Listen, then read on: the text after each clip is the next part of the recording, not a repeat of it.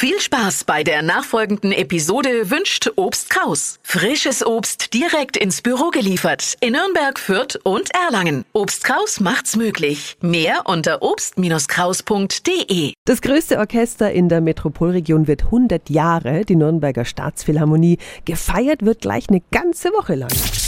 365 Dinge, die Sie in Franken erleben müssen. Los geht die Festwoche am Sonntag mit dem Tag der offenen Tür. Am Vormittag können Sie da bei freiem Eintritt im Opernhaus im wahrsten Sinne des Wortes hinter die Kulissen des Orchesters blicken. Es gibt zum Beispiel auch Führungen durch die Werkstätten und dann noch ein Instrumentenkarussell und ein musikalisches Glücksrad. Und zum 100-Jährigen wird auch eine Orchesterfestschrift herausgebracht. Diese Buchchronik, die wird dann zum Beispiel am Dienstagabend vorgestellt. Und natürlich gibt es in der Festwoche jede Menge Konzerte.